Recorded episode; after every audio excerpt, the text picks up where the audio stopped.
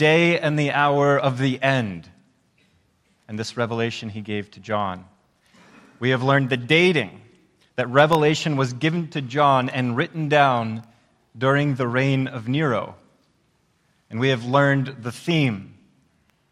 The revelation of Jesus Christ tells of the events that were soon going to happen, that they were the last days of the old covenant. A system of righteousness that had been twisted and corrupted by men. Jesus, the Messiah, the ruler of the kings of the earth, was coming in judgment upon apostate Israel. These are the three things that we have thus learned. Not only did we see these three things in verses 1 through 8, but it was also giving you snapshots of how they are reflected throughout the whole book of Revelation. And additionally, I showed you in Scripture, Old and New Testaments, that they teach the same three things. And I say that because what I am not doing is taking a small piece of the Bible and I am stretching it to fit something I like, some system I prefer. What I'm trying to do is show you the context of the Bible, and that the context of the Bible is teaching these three elements. And so, whenever possible, what I am trying to do is interpret the Bible with the Bible, which I think is how we must read this book. Now, it is not easy to do this, not for any of us. It is not easy to collect all of the pieces and, and see how they fit together. It is a mighty challenge, which is one reason why Revelation stirs such controversy and why there are so many different interpretations of it. And, and that's okay, to a degree, that's okay. But shouldn't it be characteristic of a God who transcends our understanding? That even his revelations would call men up to think with all of their might. And even if we are able to reach this pinnacle of human understanding, I think we would realize that we're merely standing upon a bluff, gazing out upon a vast, deep ocean. Today, it's likely that we will see many things not seen before, that we will see things not seen before. And by the end of this message, you will realize that there is an ocean stretching beyond our comprehension. And if you are like me, then it will, then it will leave you in the only place to land, in doxology, as it was with Paul. Oh, the depth of the riches and wisdom and knowledge of God. How unsearchable are his judgments and how inscrutable his ways. For who has known the mind of the Lord, or who has been his counselor? Or who has given a gift to him that he might be repaid? For from him and through him and to him are all things. To him be the glory forever. Amen. That's where we want to land at the end of this message today. But know that these sacred heights that we tread today, they are meant for our understanding. God has given us revelation so we can understand it. He has not given it to confuse us, He has not given it so that it can remain out of our reach. We can know and we can understand what this book says, what it is teaching. And with our minds filled with the Holy Spirit, we will. For the Spirit gives us the mind of Christ, who has known the mind of God, those that the Holy Spirit has shown it to. Today, the visions of Revelation begin. And today, we are going to see with these visions how this book works. We begin to understand how to unlock the mysteries here. So, how does the Bible, or how does biblical symbolism work? That's one question we're going to answer. How does biblical symbolism work? And then, what is the meaning? of this first vision in Revelation 1. And then, of course, we want to land in doxology and worship this God who is far greater than we can comprehend. So let's read this passage Revelation chapter 1, verses 9 through 20. Follow along with me. I, John, your brother and partner in the tribulation and the kingdom and, and the patient endurance that are in Jesus was on the island called Patmos on account of the word of God and the testimony of Jesus.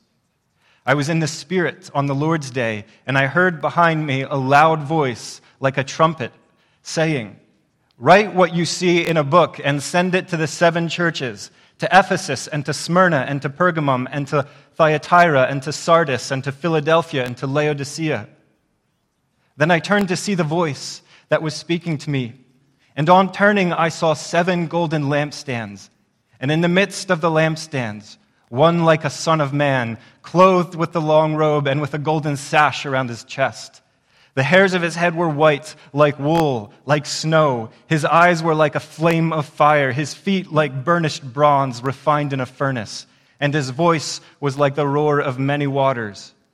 In his right hand he held seven stars. From his mouth came a sharp two edged sword, and his face was like the sun shining in full strength. When I saw him, I fell at his feet, though dead, as though dead. But he laid his right hand on me, saying, Fear not. I am the first and the last and the living one. I died, and behold, I am alive forevermore, and I have the keys of death and Hades. Write, therefore, the things that you have seen, those that are, and those that are to take place after this. As for the mystery of the seven stars that you saw in my right hand, and the seven golden lampstands, the seven stars are the angels of the seven churches, and the seven lampstands are the seven churches. Oh, Father, what words! What a picture of majesty and of glory. So ferocious that John falls down like he was dead. Strike our hearts with awe this morning as we behold these things. Teach us and instruct us. Give us the mind of your Spirit.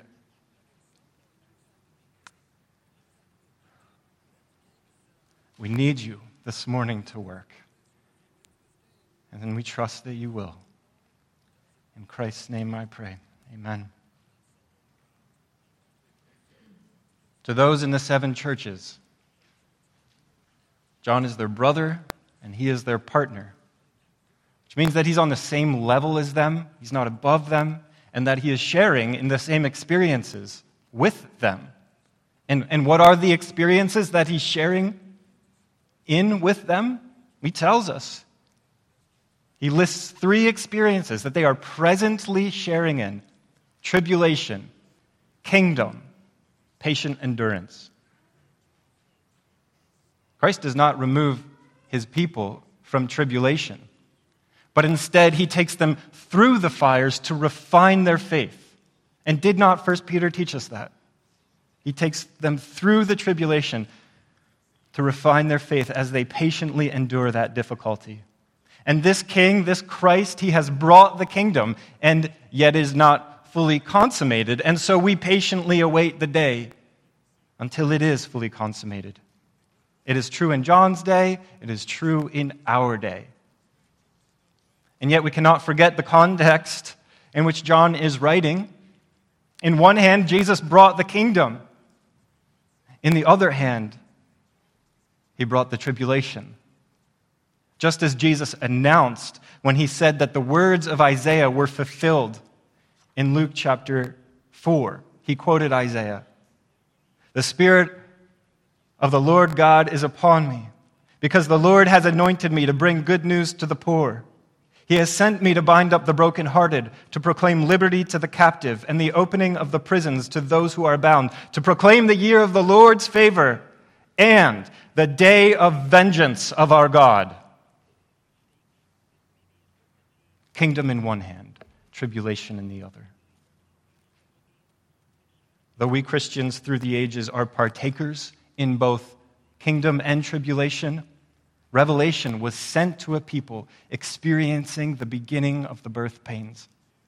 The thunderheads of the great tribulation were gathering on the horizon, which is what Jesus says in Luke chapter 12. The day of vengeance was coming on the clouds. And so the first readers of Revelation needed a supernatural measure of patient endurance. And those present experiences of tribulation, of kingdom, of patient endurance, they are all linked together by one thing Jesus Christ.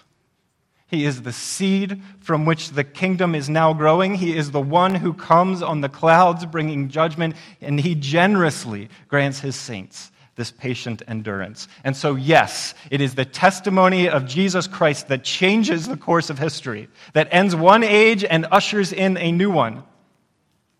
And this testimony of Jesus Christ, John receives it, this revelation, while he is on the Isle of Patmos. Look at this in verses uh, 9 and 10. I was on the island called Patmos on account of the word of God and the testimony of Jesus. I was in the Spirit on the Lord's day.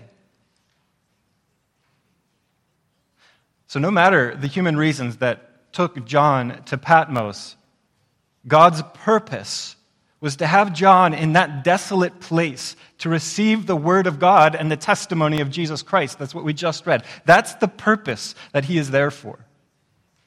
The phrasing,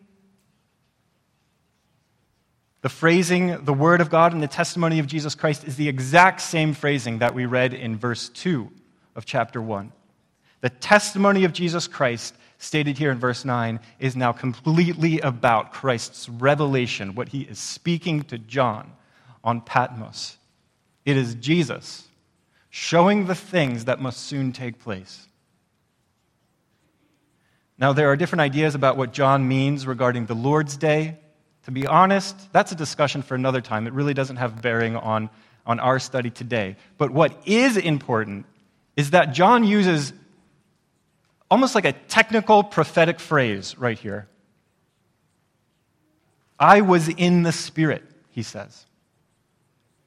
In the Old Testament, language, that's language that signals to the reader that this author received a revelation from the Almighty, that he had been admitted into the heavenly courtroom. And this phrasing, in the Spirit, or with the Spirit, or by the Spirit, validates that this is a prophetic, a prophetic utterance, and it signals us, the readers, to listen. God is speaking. A few examples from the Old Testament the oracle of David, the son of Jesse. The Spirit of the Lord speaks by me. His word is on my tongue. And that's the signal. What's about to be said is God. Ezekiel 2 2. The Spirit entered into me and set me on my feet, and I heard him speaking to me. That's the signal. In the Spirit. By the Spirit. And So, what we read after John writes, I was in the Spirit, should be taken by us as authoritative, as prophetic, as divine revelation. And let it remind us again that we are reading a prophetic, apocalyptic book. With prophetic, apocalyptic literature comes these, these phrases that signal different things. They are meant to draw our attention to old things, things spoken of in the Old Testament things spoken of by the prophets, things spoken of by God. And John is using this technical prophetic phrasing to signal that. He's a prophet, God is speaking, listen. And so, when in the Spirit, when John is in the Spirit, something amazing and something terrifying happens. Verse 10 again. I was in the Spirit on the Lord's day, and I heard behind me a loud voice like a trumpet. So picture it. Almost put yourself there. John's in prayer. Maybe he's praying with his eyes open. He's, he's in this direction, focused in this direction. And then from behind him comes a mighty voice, a voice like a trumpet. And suddenly, John is caught up in the Spirit. You should not be thinking of a musical instrument right there. You should think of a terrifying sound. One that would make you tremble to the core, one that would make you think that you are about to die. That's the effect that it had on the Israelites at Mount Sinai. On the morning of the third day, there were thunders and lightnings and a thick cloud on the mountain and a very loud trumpet blast, so that all the people in the camp trembled. Now, when all the people saw the thunder and the flashes of lightning and the sound of the trumpet and the mountain smoking, The people were afraid and trembled, and they stood far off and said to Moses, You speak to us, and we will listen, but do not let God speak to us, lest we die. So when I think of a sound of a trumpet like that, this is what I think of.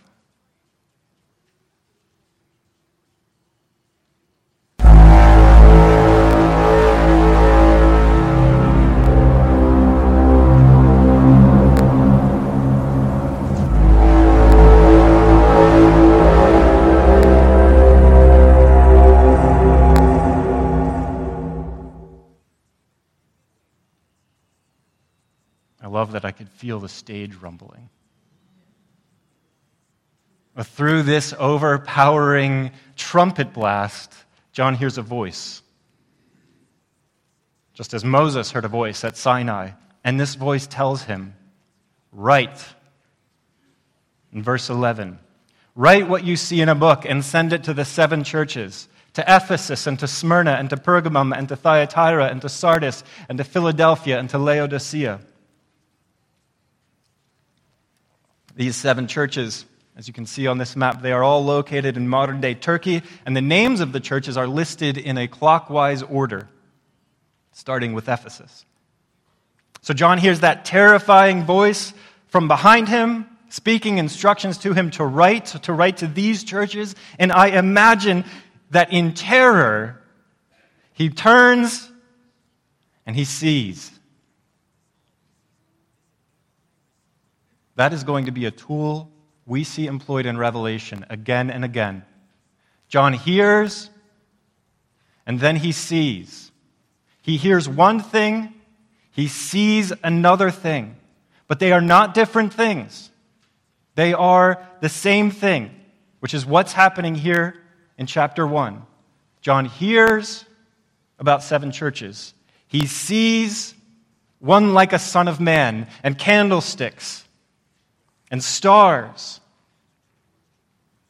So, this is the first instance in Revelation of hearing, then seeing. And it is going to teach us how revelation works, how symbolism works. We'll get into more on this later. So, John heard that must write to the seven churches. He turns, and what does he see? Verse 12. Then I turned to see the voice that was speaking to me. And on turning, I saw seven golden lampstands.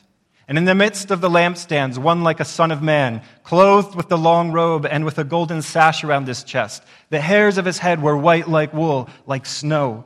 His eyes were like a flame of fire. His feet were burnished bronze, refined in a furnace. And his voice was like the voice of many waters. In his right hand, he held seven stars. From his mouth came a sharp two edged sword, and his face was like the sun shining in full strength. The first thing that John saw were seven golden lampstands. It's meant, that is meant to remind you of the seven spirits who are before the throne, spoken of in verse 4. Those seven spirits are symbolic of the Holy Spirit. Inside the temple in Jerusalem was a golden lampstand with seven arms and seven flames on top of those arms. This lampstand represented, was a physical representation of a spiritual reality, the Holy, the Holy Spirit. And I spoke of those things in last week's sermon. But in John's vision, he does not see those seven candlesticks together, but they're separate. And in the midst of them is one like a son of man. That is a direct reference to Daniel chapter 7, where Daniel writes, I saw in the night visions, and behold, with the clouds of heaven there was one, uh, there came one like a son of man, and he came to the Ancient of Days and was presented before him. And to him was given dominion and glory and a kingdom, that all people should serve him. His dominion is an everlasting dominion which shall not pass away, and his kingdom one that shall not be destroyed. One like a son of man is God who has become man, the Son of God. Daniel's vision is of Jesus' coronation ceremony, which occurred after he ascended into heaven. Jesus left the earth in the clouds, and he was presented before the Ancient of Days in heaven in the clouds. And that was the moment, the official moment, that Jesus was given dominion and glory and a kingdom. That was the moment that Jesus was given the crown now the King of all kings and the Lord of all lords. That was the moment at the ascension. And that imagery from Daniel is woven into the fabric of Revelation. And John goes on to describe what he sees of this one like a son of man. With some descriptive language, it's employed elsewhere in Daniel, but every, every descriptive phrase that he uses comes from Old Testament prophecy, is fulfillment of Old Testament prophecy. Every phrase. And they all have their, their own significance in their own right, each descriptive phrasing. Some of these phrases we will see again in Revelation. But we are not going to explore the meaning of each description today because that would diminish what John is really trying to communicate. He's trying to communicate all this together this majesty, this otherworldly appearance, this terror upon seeing one like a son of man. Imagine seeing all of this at once. But I will note this one detail, this one critical detail about his description. In the right hand of this glorious person are seven stars. Oh, the depth of that image. Let's read it again. I saw seven golden lampstands, and in the midst of the lampstands, one like a son of man, clothed with a long robe and with a golden sash around his chest. The hairs of his head were white, like white wool, like snow. His eyes were like a flame of fire. His feet were like burnished bronze refined in a furnace, and his voice was like the roar of many waters. In his right hand he held seven stars, and from his mouth came a sharp, two edged sword, and his face was like the sun shining in full day. It is as if every part of this being is on fire, but he is not consumed. He is brilliant. He is blinding. It's like looking into the blazing noonday sun. His voice is deafening, like Niagara and his glory absolutely overwhelms the senses of John so that he falls down like he is dead. For Jesus is the manifest glory of God, the incarnate glory of God. That is what we are seeing here.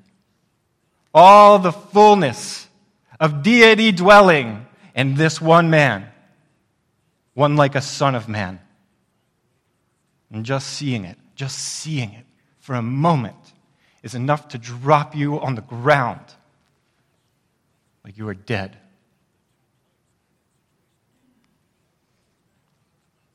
But with the same hand that held those seven stars, the king touches the shoulder of John. It's completely natural for John to be terrified by what he hears and what he sees, and he is told not to fear. Why should John not fear? Well, this one, like a son of man, tells him Fear not. I am the first and the last and the living one. I died, and behold, I am alive forevermore, and I have the keys of death and Hades. This one, like a son of man, calls himself the first and the last. Jesus is declaring himself to be God. Thus says the Lord, the King of Israel and his Redeemer, the Lord of hosts I am the first and I am the last. Beside me there is no God. Who is like me? Let him proclaim it. Let him declare and set it before me, since I appointed an ancient people. Let them declare what is to come and what will happen. Fear not, nor be afraid. Have I not told you from of old and declared it? and you are my witnesses. Is there a God besides me? There is no rock. I know not any. Jesus is the first and the last. The living one, another title for God. He died, and behold, he lives forevermore. As Paul writes, we know that Christ, being raised from the dead, will never die again. Death has no dominion over him. And since death does not have dominion over Christ, but Christ overcame death, that means Jesus has dominion over death, or he holds the keys to death and Hades. In other words, Jesus is the Lord of life, and he is the Lord of death. And as the first and the last, he reigns over all eternity, knowing all things from beginning to end. So this one, terrible in appearance, glorious in majesty, can be trusted entirely. He is the rock. And this is why John need not fear. Jesus holds John's life in his hands, just as he held those seven stars, and he puts his right hand, his right hand upon John. Though his appearance be awesome and terrible, that hand is still scarred. He loves John deeply, and he gave his life for him, and he will not let death separate him from John. Not only did Jesus conquer his own death, he conquered John's death also. And what is true for John is true for every one of us today. All those that Christ's love, that Christ loves, it is true for. We need not fear. Jesus, our Lord, holds the keys to death and Hades. As surely as he lives, so also will we live. For the death he died, he died to sin, once for all. But the life he lives, he lives to God. So you also must consider yourselves dead to sin and alive to God in Christ Jesus. Praise God. And Jesus tells John again to write. Write, therefore, the things that you have seen, those that are and those that are to take place after this that phrasing of verse 19 is set in parallel with the description of God in verse 4 of him who is and who was and who is to come. And John must write what he has seen, past. He must write the things that are present. And he must write the things that are to take place after this, future. Says the God who is and who was and who is to come. Notice the timestamp regarding the future. The things that are to take place after this. John is not writing about the things that will take place way in the distant future. He's writing about the things that are about to happen right after this, the this being the revelation that he's receiving right now. Like the first sentence of this book says, John is writing about the things that must soon take place. For in like verse 3, the time is near. And after telling John to write, Jesus unveils a mystery. What we read next, what we read next is like a key, and it unlocks the book of Revelation. And I am not overstating it. Verse 20 As for the mystery of the seven stars that you saw in my right hand, and the seven golden lampstands, the seven stars are the seven angels of the seven churches, and the seven lampstands are the seven churches.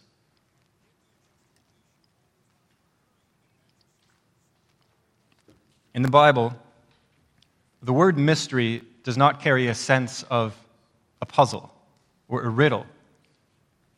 As if, like a detective, you can follow a series of clues and arrive at the answer. This is not how mystery works. No mystery, no biblical mystery, is able to be understood without revelation. Biblically, a mystery is a hidden truth that needs divine revelation to understand.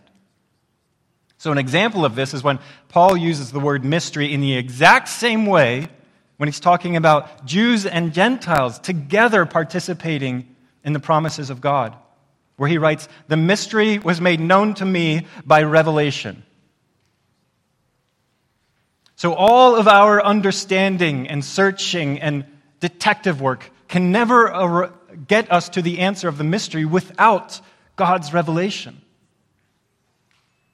Again, a mystery is a hidden truth, and to know the truth, you need divine revelation. So, based on that definition, Jesus is not telling John, here is a symbol, here's its meaning.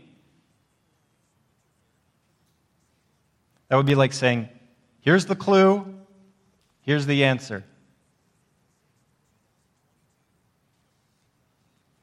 It would be like lampstand is code word for the church.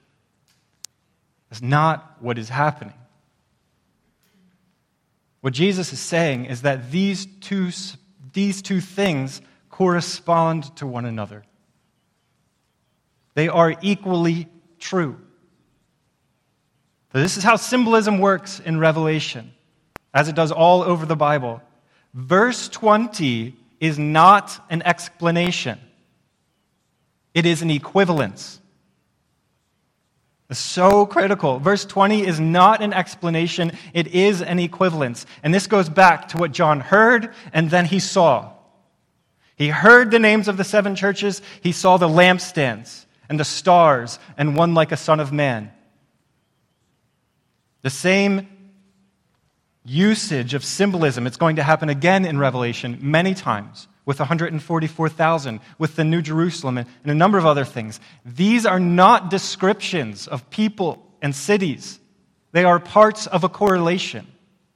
You need both parts to understand the mystery. You need both parts of the revelation to understand the mystery. And so when you take the parts, what is heard, what is seen, and you overlay them, that's when you see the revelation. Notice also the language of Jesus in verse 20. He does not say the, lep- the, the lampstands represent these churches, but that the lampstands are the seven churches. Again, language of correlation.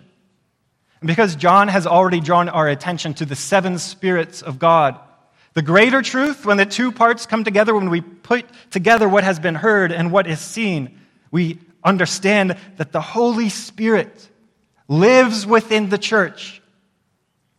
That the Spirit is the flame which illumines the church. And Christ is in the midst of the seven lampstands, meaning that the church, in all of its various locations, is centered on Christ. He is the unifying element to all people in all time within the church. He is like the central post to the to the great golden lampstand, and there's an image for this. He is like the central post, the flames like the Spirit. This correlation with the Spirit in the heart of the church and Christ at the center. Is this not what Jesus was talking about? When he said, You are the light of the world? A city set on a hill cannot be hidden, nor do people light a lamp and put it under a basket, but on a stand, like a lampstand. And it gives light to all in the house. In the same way, let your light shine before others, so that they may see your good works and give glory to your Father who is in heaven. Lampstand is not a code word for church. The church is a lampstand, the light of the world. It was true of the seven churches that were listed, and it is true of Emmanuel. This here is a city set on a hill. This here is a burning lampstand. It cannot be hidden. And it will illumine this dark valley. And at this point, it might be easy to lose sight of the fact that there were, in reality, seven churches in Asia Minor to which John was instructed to write, real churches. They had issues, they had needs, they needed encouragement, for these tribulations were upon them because they needed to learn what it was to live in the kingdom, because they needed patient endurance. In chapters 2 and 3, we're going to see what it is that Jesus has to say to these seven churches directly and address their particular issues. They will be things that are applicable, though, to all churches at all times. We will learn much from what Christ says to these seven churches. But you might ask yourself, why these seven churches? Why are they so special? And really, when we ask that question, we stumble into a great expanse of the majesty and the wisdom and the dominion of our God. The question is answered as we consider the seven stars in the right hand of this one like a son of man. Jesus tells us that these seven stars are the angels of the seven churches. The Greek word for angel is also, it means messenger. It's translated also as messenger. So, what I want to do now is show you, using the Bible to interpret the Bible, that Jesus is not talking about special guardian angels over different churches. Rather, there is copious biblical warrant to understand that Jesus is talking about the pastors of these seven churches. In our Bible study two weeks ago on Wednesday night, we dove into the biblical imagery of sun, moon, and stars and how these heavenly bodies represent on earth, or symbolize on earth, kings and rulers and authorities and systems of government. And so here's one example from the Old Testament of stars symbolizing rulers. The kings came, they fought, then fought the kings of Canaan at Taanach by the waters of Megiddo. They got no spoils of silver. From heaven the stars fought. From their courses they fought against Sisera. Kings and stars in direct parallel. So the seven stars in the hand of Christ symbolize the seven rulers of these seven churches. But not rulers, as we understand rulers in the kingdoms of men. These rulers are shepherds, elders, overseers, pastors. The seven stars are the seven pastors or seven messengers of the seven churches. So, what John is writing down, this revelation, is going to be sent out to these seven churches, right? He writes it down, it is to be sent to them. And then, when it arrives at their various churches, it will be read aloud to that congregation, which was the expectation we read about in verse 3. Blessed is the one who reads aloud the word of this prophecy, and blessed are those who hear. So, that's how this is supposed to work. It goes to those churches and it's read aloud. Who's the one reading it aloud? It's the pastors, the messengers. So, why, is, why this image? Why is it important for the pastors to be separated and then correlated to stars? Because if Christ holds these stars in his hand, then these pastors are securely in the hand of the Almighty God. Will they not lead the church as Christ leads them? Will the church not likewise be secure as their pastors are secure? If Christ holds the pastor, is he not also holding the church? These pastors are figureheads of the seven churches. For Jesus said in John 10, I give them eternal life, and they will never perish, and no one will snatch them out of my hand. My Father, who has given them to me, is greater than all, and no one is able to snatch them out of the Father's hand. I and the Father are one. Though the stars are correlated to pastors securely held in the hand of Christ, they are figureheads of the church. They are representatives of the larger church, even the church universal. And now we are beginning to understand the mystery, the depth. There is a meaning deeper. And the first readers of Revelation would have seen it immediately. There's a constellation in the sky of seven stars. And it carried special significance in the ancient world in the first century the Pleiades. The Pleiades is named numerous times in the Old Testament, twice by Job, once by Amos. And what we see in Revelation chapter 1 is an indirect reference to the Pleiades. In the spring, Pleiades is visible at dawn, but right now in the fall, we can see it at dusk in the western horizon. And many ancient cultures believed, or rather, they, they, when they saw the morning Pleiades, it signaled to them the beginning of the season of planting, as well as the start of the seafaring season. In Greek and Roman mythology, these stars were deified as seven sisters.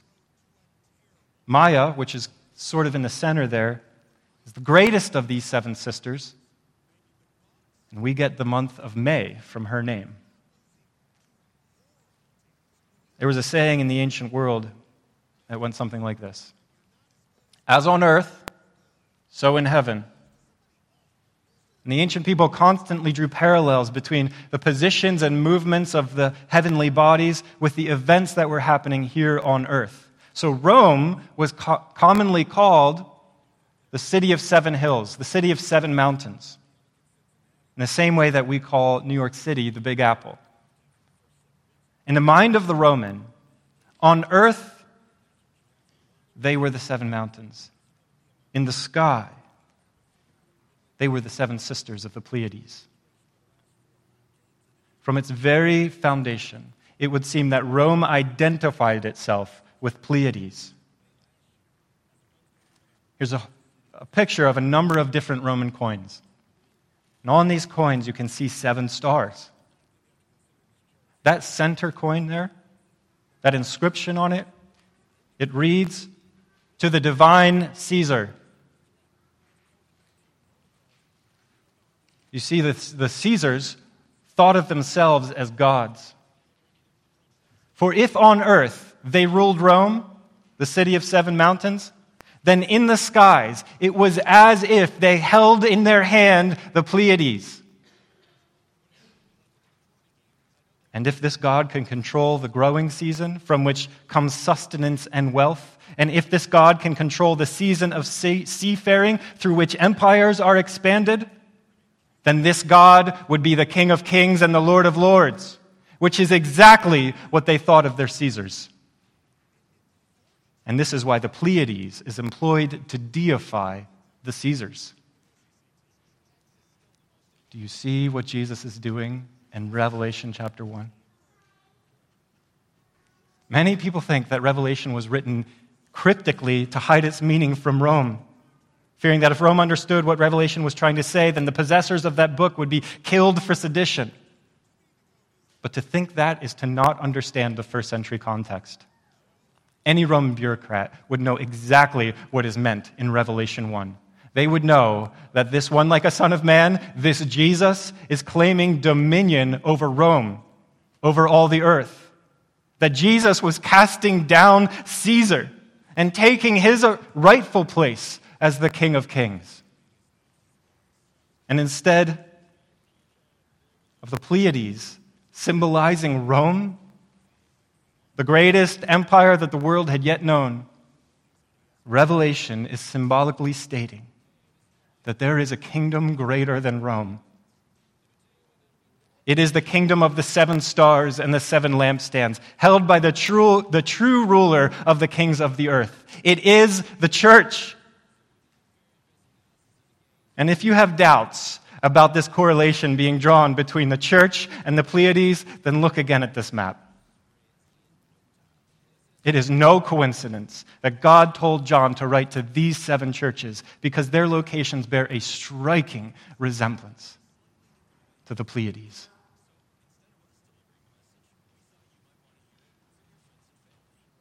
The seven churches, the seven pastors, they were real. For John partook of the tribulation of the kingdom and of patient endurance with them. And yet, these seven churches stand as representatives of the church throughout history, not in terms of, of different phases of the church, but in terms of an ever expanding kingdom inaugurated by Christ that shatters the empires of the world.